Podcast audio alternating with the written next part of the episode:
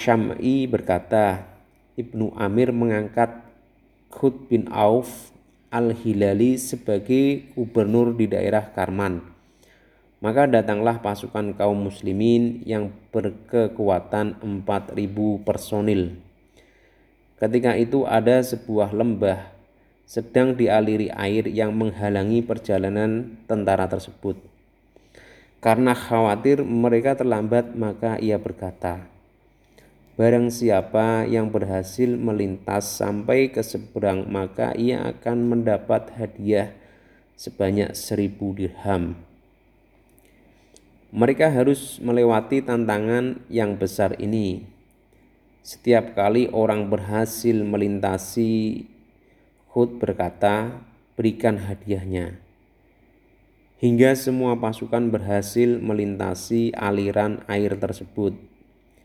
Jumlahnya sebanyak empat juta dirham.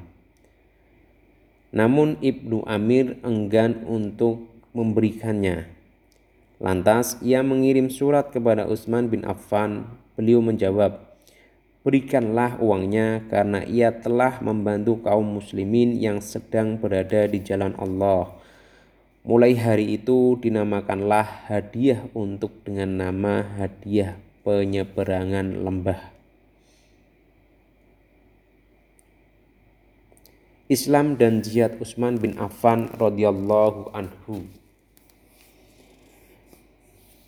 Utsman bin Affan masuk Islam melalui dakwah Abu Bakar Ash-Shiddiq.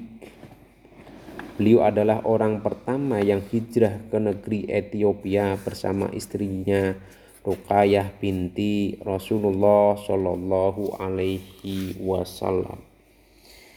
Kemudian kembali ke Makkah dan hijrah ke Madinah.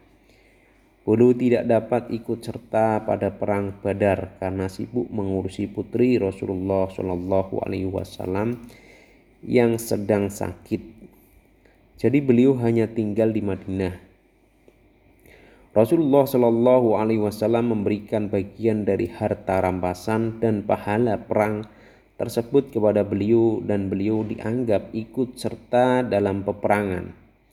Ketika istri beliau meninggal, Rasulullah Shallallahu Alaihi Wasallam menikahkannya dengan adik istrinya yang bernama Ummu Kulthum, yang pada akhirnya juga meninggal ketika masih menjadi istri beliau.